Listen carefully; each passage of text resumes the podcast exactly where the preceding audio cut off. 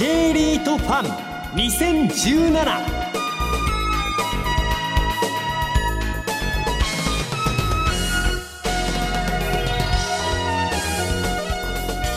この番組は1月28日に東京証券取引所で開催した J リートファンのマネックス証券協賛ステージの模様をダイジェストでお送りします。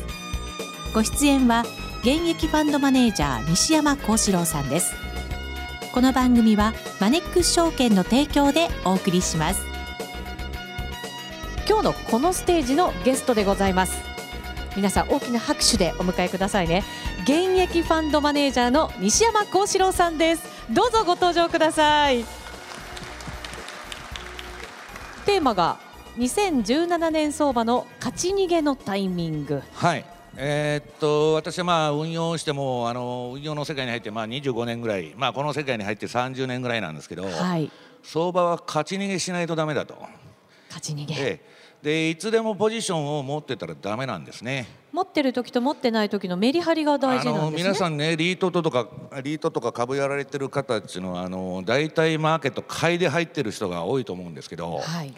買ってていいんですけど大きな下げに引っかかるともう資金が死んじゃうんですね、えー証券会社の社長に聞くと今はもう投信とね、えー個別株の売りが殺到してると。アベノミクスで儲かるっつって買った人が全部やられて、はい。やれやれで全部売っちゃってで株って何してるんですかと。いやふるさと納税だと。いうのが今のご時世なんです。えー。でね皆さん今金利ゼロだからリートも買いなんです。ゼロと比べたら何でも買い何でも買いです。確かにそうですよはい。ね、、その世界が今終わろうとしとるんですね。ゼロ金利がトランプが出てきて、はい。えー、30, 何年あ30何年間下がってきたアメリカの金利がいよいよ反転しようとしてる。動いてますからね、はい、で実際に。1.3%でそこを打ってそれが2.6までいったとこの前。はい。3%を超えてくると株はおかしくなるんですね。当然不動産もおかしくなるし。おかしくなるっていうのはやっぱり下がるってことです。お金が逃げちゃうってことですか、はい。そっちの安全な国債買った方がいいじゃないですか、まあリートのそうですよね3%と国債の3%でやったら、はい。みんな国債の3%買いますから。リスクない方に行きますよね、はい。そりゃ、はい、だからジャンク債から何から含めてですねそれがおかしくなってくるとまずいと。はい。でね私あのラジオだとかセミナーとかで別に自慢話してるわけじゃないこれたまたまだと一昨年の11月頃からもうこの相場また撤退だと。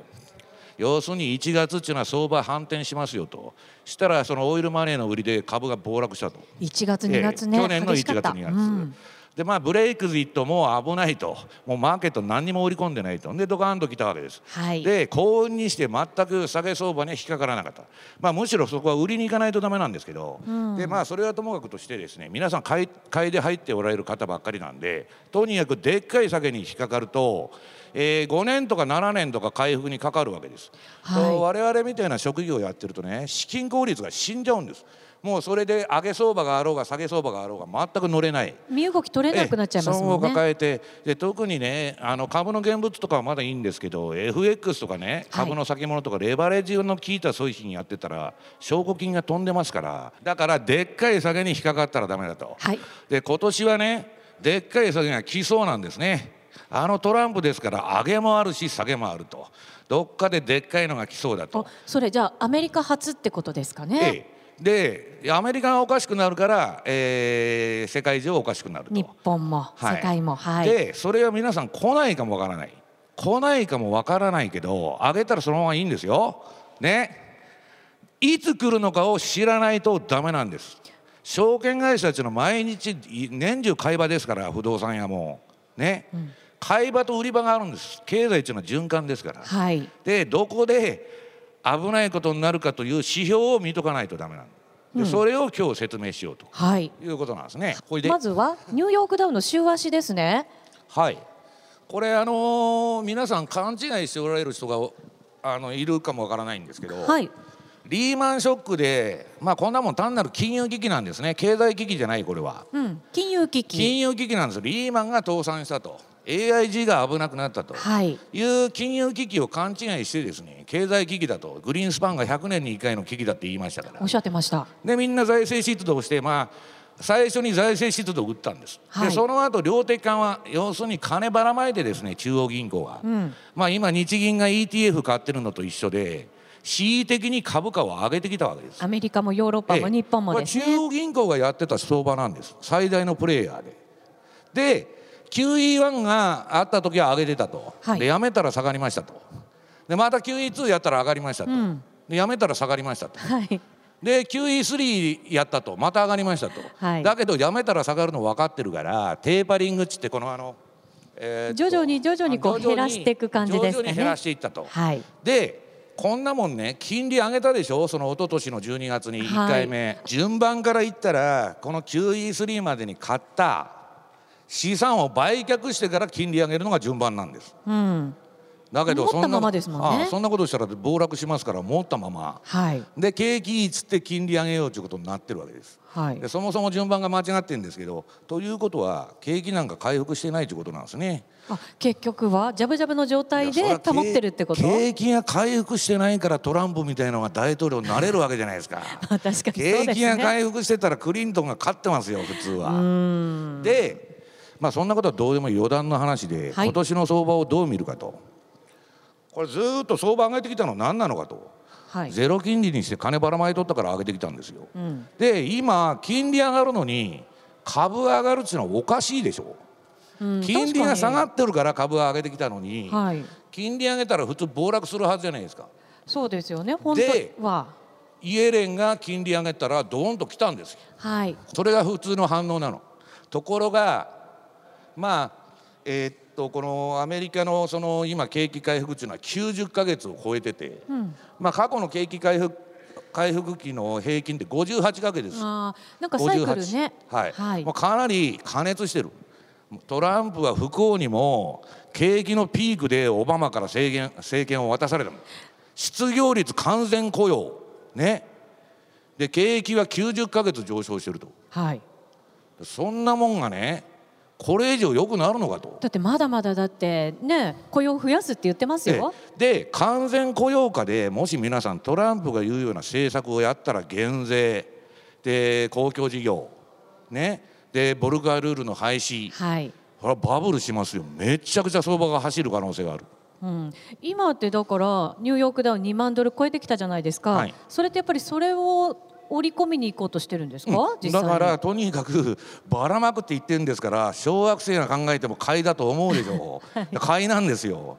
ところがね過去の相場見てみると金利がずーっと下がってきて利上げサイクルに行く時にねこれ面白いんですけど金利も上がって株も上がるっちゅう相場が金利が上がる初期段階はアメリカ景気いいから金利上がるんだっつっていいとこ取りするんですねいつでも。なるほど。景気がいいからはい。金利も上がっていはい、くし、正常化ですと金利うのん。で今までのデフレから抜けてって金利が良くなるんだと。でわーわーみんな強気になってくるわけです。はい。ところがね冷静に見てるとその相場の乗る賞味期限っていうのは利上げ3回目までで大体終わっとる。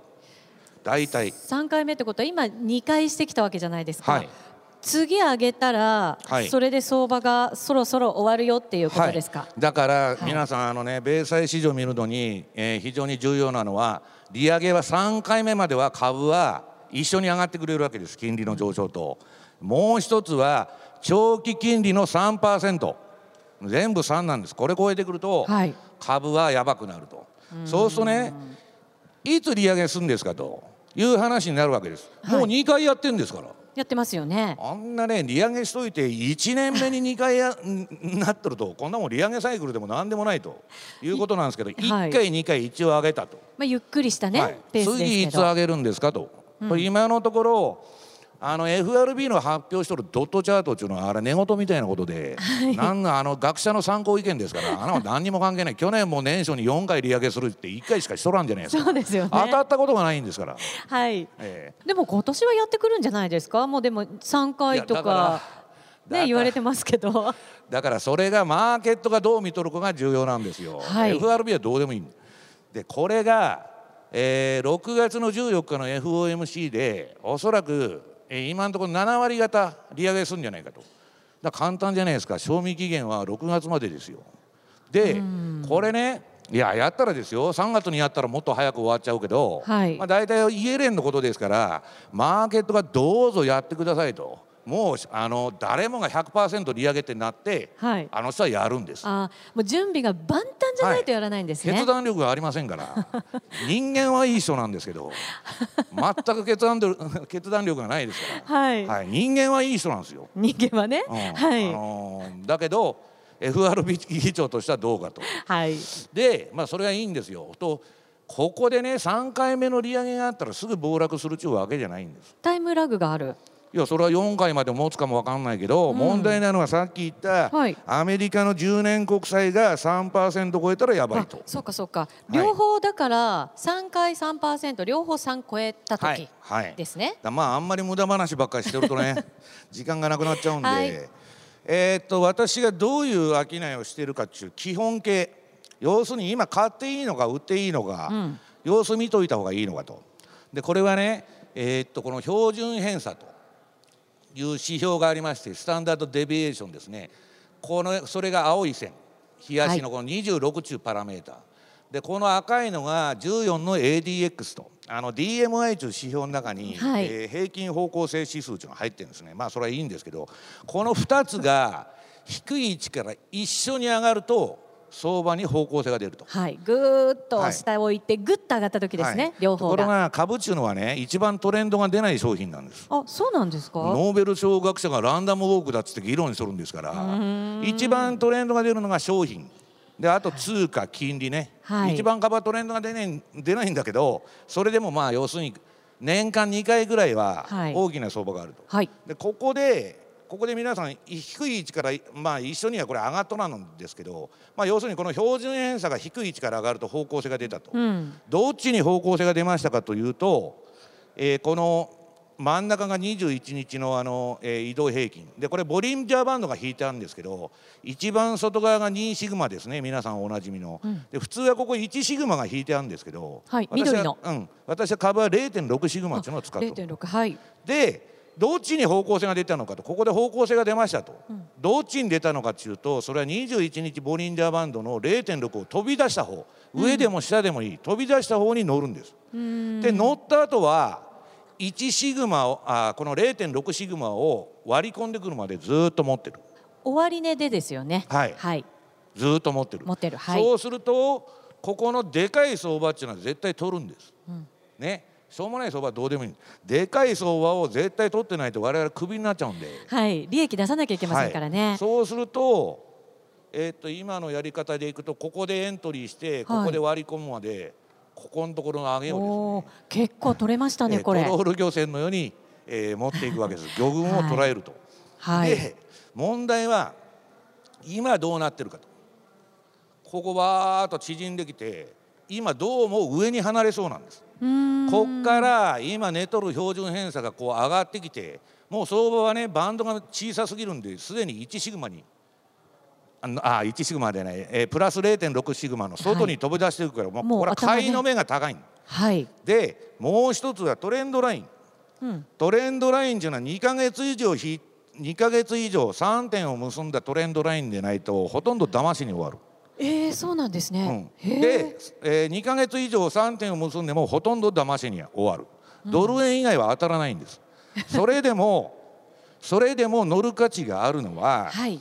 これは昔あのチューダーファンドにおったあのトム・デマークっていうのがトレンドラインのブレイクの研究をしてですねはいこの2ヶ月以上のトレンドラインを今抜いたわけです。この前2万ドルのせいで。あこれ本当だ25日までのデータで。はい。窓開けでトレンドラインを抜いた相場は乗る価値があると言ってるんです。あ強いんですね。はい。はい、でまあ乗る価値があると、うん、だけど上がるのか下がるのかは私はストップをとにかく置いてついていったっていうだけで、はい。分かりませんけど、ロスカットもしっかり。運よくこのまま2万500とかうんぬんいったらですねいいんですけどまあちょっとどうかなと今ポジションが溜まりすぎてますんでん。まあ私もですねそんなに力入れてやってるわけじゃないと。うん、調整もあるかもしれない、じゃあその最初の話に、えー立ち返って何を見といたらいいかということですよ。暴落のシグナル。これはですね、えーこの不安指数っていうのがあるんです。はい。これはあの頭のいい学者が集まってフィラデルフィア連銀の、そう書いてありますね、えー不安指数っていうのはあるんです。これが30超えたら株が暴落するんですいつでも。今見たらめちゃくちゃ低いでしょ。今10ちょっと超えた15ぐらいかな。はい、だから総楽観だから、はい。暴落する準備はできてるんです。えそういうもんなんですか？はい、要するにこれ高かったらいいんですけど、んあの適当にもうちょっと高いところでやってるといいんですけどあまりにも楽観しとると、はいこれが逆にやばいんですね。大きくで下落するかも。2017年。だけど上がったら注意しないといけないはい。でもう一つはセントルイス連銀のリセッションモデルとこれはまあ不景気あの景気後退モデルというやつでこれが10超えてくると買って暴落してる。相場が。これもまだ低くないですか？はい、んなこんな指標ね、うん見てたらいいんですけど、はいどこも発表しないじゃないですか。確かにどこで見られるのかなと思って。いやこんなもんねあの検索したらすぐ出てきます出てきます？はいはい。でとにかくこれさえ見といたらでっかいのは引っかかりようがないんですね。うん。で上がってきたらとにかくやばいからポジション半分減らしておこうとかですね、はいそういうことをするわけです。はい。でざっと皆さん言っときますとまあ大体12月は調整だろうと。はい。で1 2今年の相場はね気温とともに上昇してで温度が下がっていくと下がるんです。去年と違いますね。そうするとね。だから、うん。まあよくて夏場までかなと。で株地の皆さん毎年10月末に買って翌年の4月末に売りゃ、それを何十年で繰り返すのが一番儲かるという結論が出てるんです。もはい。う答えが出てる、だから4月末から10月末まで相場やってる人はアホやっちゅうことなんですよ。上がらないんだから。2%しか上がらない。でほとんど、えー、11%ぐらいね、えー過去60年で日経平均もね、えーニューヨークダウも上がるんだけど、はい11%のうちの9%は10月末から4月 ,4 月末翌年のそこで上がるんです。もう答えが出てるんです、はい。ここだけやればいいんですね。はい、はね。今年もおそらく夏場から秋口にドカンと来たらですよはい。来たら。まあ秋が買い場になるんじゃないかなと。うんでまあ前半はとにかく強気でいけばいいんじゃないかと思ってるんですけど、うん。はい。まああくまで予測は予測であって、えー私はテクニカルが合致しないとポジションは取らないと、はいその通りになってきたらそこで動くと。うん。でこれはですね今アメリカ株っていうのは、えーっともう SP500 の PR が20倍高いですよね。で一番確かなのはねそれでも危ないっつっても今すぐ暴落はしないんです多分。まあ期待感もありますからね。なぜかというと一番要重要なのはこれでイールドカーブっつってイールドカーブはい。これ1ヶ月3ヶ月6ヶ月2年5年3、えー10年30年とこれはね FT って検索で入れてフィナンシャルタイムズ、あとイールドカーブと YIELD あとカーブですね、はい。そうやって検索するとフィナンシャルタイムズっていうのはね世界一素晴らしい新聞で、まあ、日経新聞が買収したんですけどこのイールドカーブが立っとる時は安全なんです。相場。でこれが寝てくると寝てくるっていうのはどういうことかって言ったらイエレンが利上げして、はい短期の金利は上がってくんだけど将来見とる長期の10年とか30年が上がらないと。そういうカーブになったらドーンと株が暴落するのなるほど。今はまだいいんですよね。はいだから前回イールドカーブがフラット化したっていうのは2007年はサブプライムの時ですね。で今まだ立っとるからいいんですけどこれが寝てくると本当やばいということなんです、はい。何しろ皆さん今年アメリカ株上げてもう9年目ですからね。そうですよね。10年も20年も上げ続ける相場なんかありませんから。去年からねずっとそういうふうに言ってきたんですけど、なかなか下がらなくて。いやで下がらなくてあの別に上がったらいいんですけど、はい。私が言ってるのはでかい下げに引っかかったらもう損抱えたまま5年10年持ってのはダメでしょと。そうですよね。だからそれを回避しましょうと、はい。でまあ、データとしてはね、まあ、トランプラリーって言われてるんですけど民主党から共和党に政権が移行した初年度の相場っていうのはこれ出てるんですけどあんまり良くない。うん、あんまり良くない。かあんまり良くないで全敗ですよ、ねですよね。で7の年は1勝5敗です。今年2017年ですけど、はい。あんまり良くないとにダブルじゃないですか。うん、だから、うん。トランプフィーバーって言ってもね、はい。そんなに行くのかどうかは分かんないと。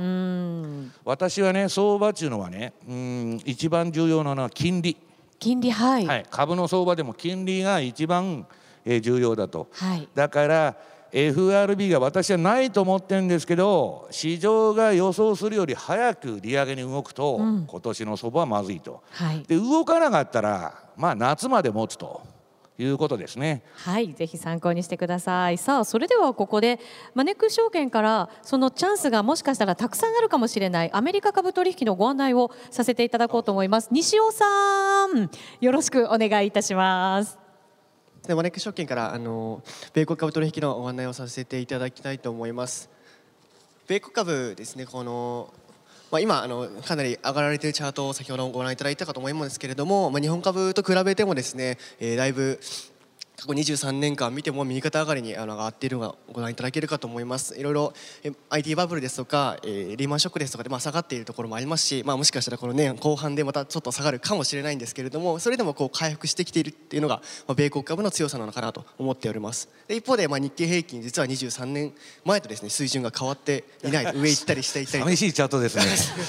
ですね。ちょっと米国株がまあよく見えるようなこれすごい差ですね、これは。そうですねかなりどちらに投資していたかでリターンがすごく変わってくるのが分かるチャートなのかなと。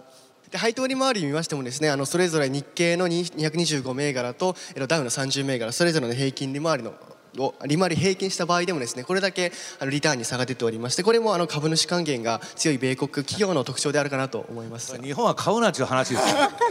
米国株もということでございます、はいがつきました。はいであと仕組みもですね実は米国株はあの難しそうに見て簡単でございましてえ単元がに日本株と違って一株単位から購入ができますですので今ついている株価というのがその最低で購入することができる株価になりますねあわかりやすいですね、これねわかりや。すいですねわ。かりやすい。はいあと配当金も年4回出るということですのこでれいいですよね。企業が、はい、はい、お小遣いたくさんもらいたいですよね。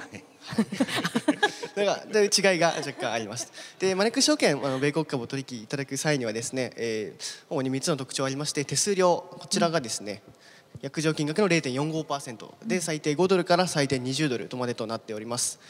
まあ、少額からお取引ちょっと米国株やってみようかなという方でもまあ少ないコストでできますし、たくさんの大きい金額をですね、えー取引したい方でも上限が決まっているので、まあ、手数料率がちょっと下がってきてとなるほど取引も。しやすいかなと思いますね。うんはいあと銘柄数こちらもですね、えーっと3000銘柄を超えている手数料ございます。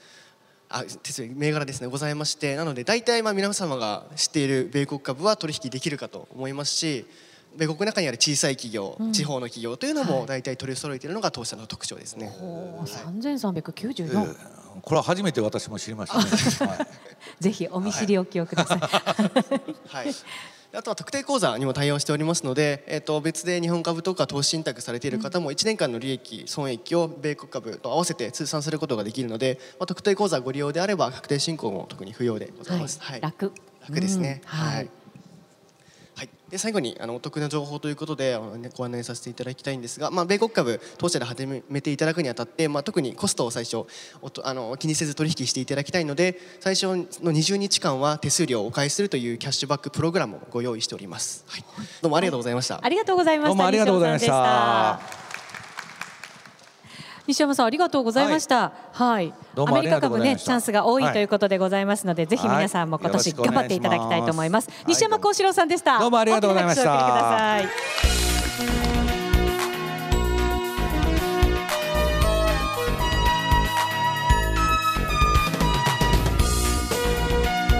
この番組は1月28日に東京証券取引所で開催した J リートファンのマネックス証券協賛ステージの模様をダイジェストでお送りしましたこの番組はマネックス証券の提供でお送りしました。